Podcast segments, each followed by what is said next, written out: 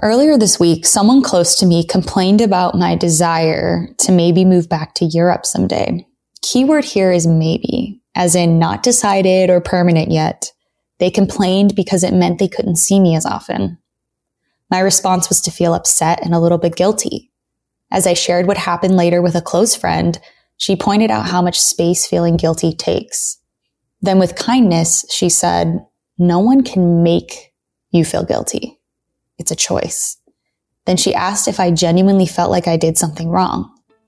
No, I didn't.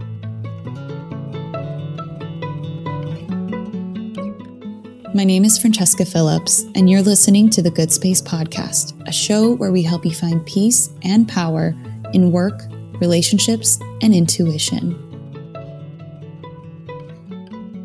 Today, I want to talk about something that I feel a lot of us deal with sometimes on a daily basis. And something that popped up in my own life recently, and I thought, you know what? Let's just talk about this. How to deal with negative people and take back your energy. I know before we've talked about building personal energetic shields, which we'll go ahead and link in the show notes. If you haven't listened to it already, all about being aware of your energy and where it's going and who gets to affect it and whatnot. And yet, it seems to be something that pops up even after knowing this information. So it's always going to be something to work on and be aware of. So hopefully this is helpful for you if you're struggling with either toxic energy, negative energy, negative people. So let's dive into this. As you already know, I'm sure, we build perceptions unconsciously. So depending on who raises us, those perceptions can vary greatly. Some people live or grow up in wonderful homes with a lot of support and love. And so maybe their perceptions of the world are very positive and they feel like they don't have limitations while other people can be raised in not so great homes. Maybe they have toxic families, toxic parents, emotionally immature parents, which is something I'm going to be talking about on the podcast very soon about how that can affect you growing up and obviously everything in between. Like no situation is ever the same. But regardless, each of us create perceptions of the world and the lens through which we look at the world based on our experiences and examples and things that we've seen in the world. When it comes to stuff like that, to be positive and to take your energy back, what often stops us from having the life we want is the brain. Our brain wants to be efficient. So we all have these programs that keep wiring and firing over and over again every day. Many times when a parent can't be there for you emotionally or they're negative in their thinking, it doesn't mean they're a horrible person. And same for anyone else who can't be there for you emotionally or are negative in their thinking. It doesn't necessarily mean they're a horrible person. It usually means that that's how they've been wiring and firing for years, for maybe their whole life. Maybe they have never known any different or thought to question it and change it. So it's in our best interest to become aware of these perceptions within ourselves and change is necessary because we can't change other people. We can't send other people to a therapist or to someone else and be like, you need to change. We don't have control over that. We have control over our own perceptions, our own things that we need to change. And so that's actually wonderful that we can do that for ourselves. So extra emotional weight like guilt, shame, or obligations that are thrown on us by others often weigh us down and take up precious energetic real estate. They weigh us down more than we realize, trust me. And imagine if all of that weight disappeared right now. Are you feeling lighter? That's what I want to talk about today. How to feel lighter and handle better the negative people or negative energy others expect you to carry or maybe that you expect yourself to carry. So that way you can have more space for your creative endeavors, for your family, for anything you've been wanting to give time to. I promise this will make a difference. Earlier this week, someone close to me complained about my desire to maybe move back to Europe someday. Keyword here is maybe, as in not decided or permanent yet. They complained because it meant they couldn't see me as often. My response was to feel upset and a little bit guilty.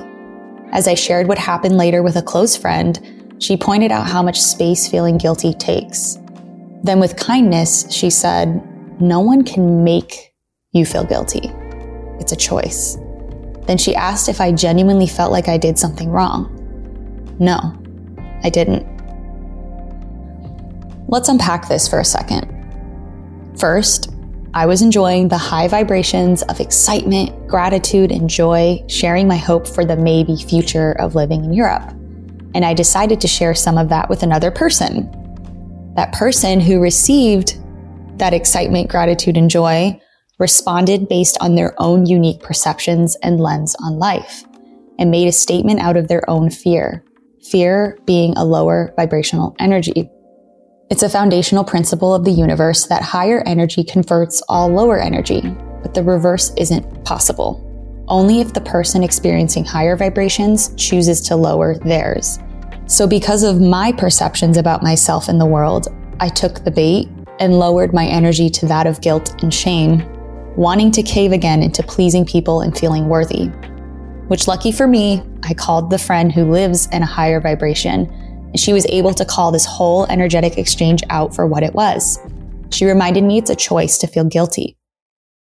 Of course, it's good to check in on our motives and be open to learning if we have hurt someone, but I knew this moment wasn't one of them. So I imagined myself holding the bag of fear and sadness that the other person gave me via their words and their emotions, and I handed it back to them. This was the mental image going on in my mind. So imagine yourself holding the bag of fear and sadness, giving it back to them. And then I went back to my day, listened to positive things, and I felt so much lighter. When you interact with negative people, think of them handing you a big bag of emotional junk, right? You can imagine it just being really heavy and annoying and like, where do you put it, right? Then it's your responsibility to put that thing back where it came from, as they say in Monsters Inc., that song that he sings at the end. I always use it whenever I can. I love that movie but essentially you're just giving it back to them. So that's an image I want you to keep in mind anytime you speak to someone negative who thinks it's your responsibility for their happiness, because it's not. And I want to give you six different tips that I gleaned or took from my experience this last week. So it's just a good little reminder. And you can print these out if you want to. We have these written down on show notes, or if you just want to re listen to this part, just make sure you remember these six things. One, be intentional about who you share things with. It's so hard sometimes to not be able to include family or friends or people that you really want to include in on things. But if they're just going to be a downer or make you feel worse, or you feel like you're not strong enough yet to keep the responsibility on their end for what they react, then you need to be cautious and and careful about who you share things with because you want to have your energy stay as high as possible and you should do life the way you want to do life. So don't feel bad about that. The second tip, if you sense or experience someone giving you a bag full of their negative emotions, keep imagining yourself handing the bag back.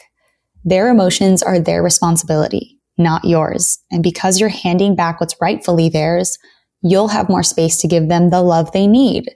There's nothing wrong with saying, I'm sorry you feel that way. Just know I love you and I'm here for you. You can definitely show compassion for what they're feeling, but don't ever feel sorry for a decision you've made or a path that you want to take. The third tip is remove yourself from the situation or hang up the phone if you feel like you need to. Don't be afraid to do that for yourself. Just as the person you're dealing with has a responsibility to their emotions and well-being, you do too take care of yourself and do what it takes to feel that spacious, pure energy. Someday you'll be able to not let what people say affect you in the moment, but until that time, remove yourself as needed. And of course, if anything involves physical or verbal abuse, please get professional help and remove yourself from that situation as fast as possible. Okay, the fourth tip is to create boundaries. That same person in the story that I told you at the beginning of this episode, I've had to tell them in the past that I'm happy with my life. And if they can't support me and only give negative reactions, then I'll hang up the phone. This was years ago and it's helped tremendously with boundaries and they've definitely decreased the amount of negativity because they knew I would hang up the phone and I had to like once or twice and then they got the picture. Although, you know, some of the negativity still slips through now and again, obviously, because I told you that story and it just happened recently. But regardless, having boundaries just allows you to feel a sense of safety and trust within yourself and to also hold on to your right to the life that you want. And when you build that trust with yourself that you can stand up for yourself, you're going to be so much happier. And boundaries can look different based on what you need. So boundaries for me might be, I'm going to hang up the phone if you're negative, or I only talk about certain things and I tailor what I can tell that person. But they can also be less than that or it can be more than that. So again, based on what you need, based on the emotional environment that you want to create, then you create your boundaries based on that. The fifth tip is to notice those moments you're choosing to lower your vibration based on the reaction of someone else. Question it. Why? Why are you choosing to take on guilt or shame? Are you addicted to those emotions? Do you not see yourself as worthy? You don't have to obsess or dwell on this. Just take note and be aware and then flip the script in your mind when you get the chance. Say or listen to affirmations, Remind yourself that you're a wonderful, brave person and you're choosing to not entertain negative thoughts that work against your best success. Cleanse your energy doing the exercises I taught in episode 27. Do whatever it takes to get yourself back into that higher vibration. So the sixth tip that I learned from my experience is to make it your mission after hearing this, to go enjoy your freaking life. Be that brave, unapologetic person you know you are, give back every bag of emotion that isn't yours and start to question and eliminate any perceptions you hold that limit what you see as possible. Because really and truly, you and I are responsible for our own happiness. You and I are responsible for the things we let in our life. And that means you have so much power to have and live the life you want to live. And we don't need to allow anything else to drag us down. And I know that you have something awesome waiting for you in the future. And that if you're listening to this, that you're on the right path because there's a reason we've connected. And I really hope that something in this episode inspired you or committed you to a certain kind of change that you've been trying to make. And please, please, please feel free to go into the show notes, leave a comment about something that changed you in this episode today. Speak with other people. Let's connect. I want us to journey together in a positive, uplifting way. And sometimes the only way to do that is to connect. And I am really grateful you're here. And thank you so much for pressing play and listening. I hope you have a lovely, lovely day or weekend or whenever you're listening to this. Now it's time for an affirmation. I expand the amount of space I give to my health, wealth, and relationships every day in a positive and loving way.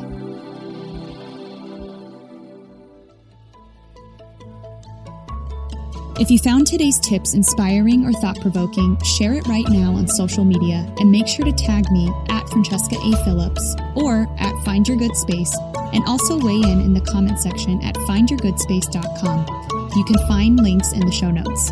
And if you have a spiritual or mindfulness problem that you want me to unpack on an upcoming The Good Space episode or an awesome manifesting story you want to share, give my podcast phone line a ring right now at 917 719 0867.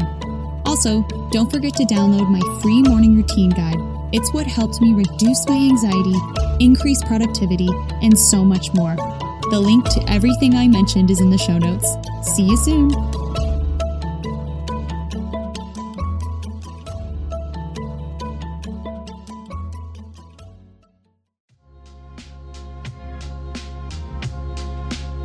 Do you struggle with time management and feel overwhelmed by everything you have to get done? And have you tried sticking to a regular schedule but get pulled every which way by shiny objects and demands from others?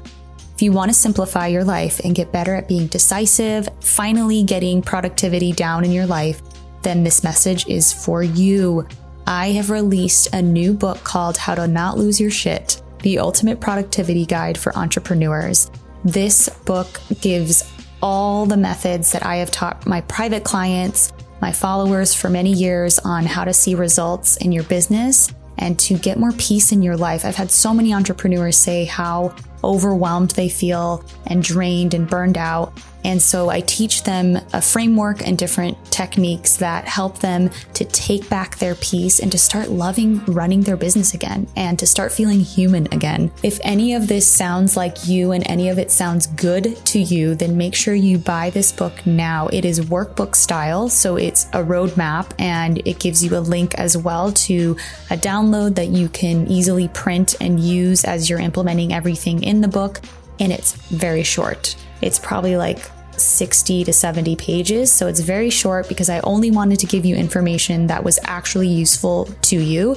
And I throw in a few stories as well from people that I've worked with. So a lot of good things in there. Make sure you buy it now if this sounds like something you need. And if you have any questions, feel free to direct message me or email me. And I hope it helps.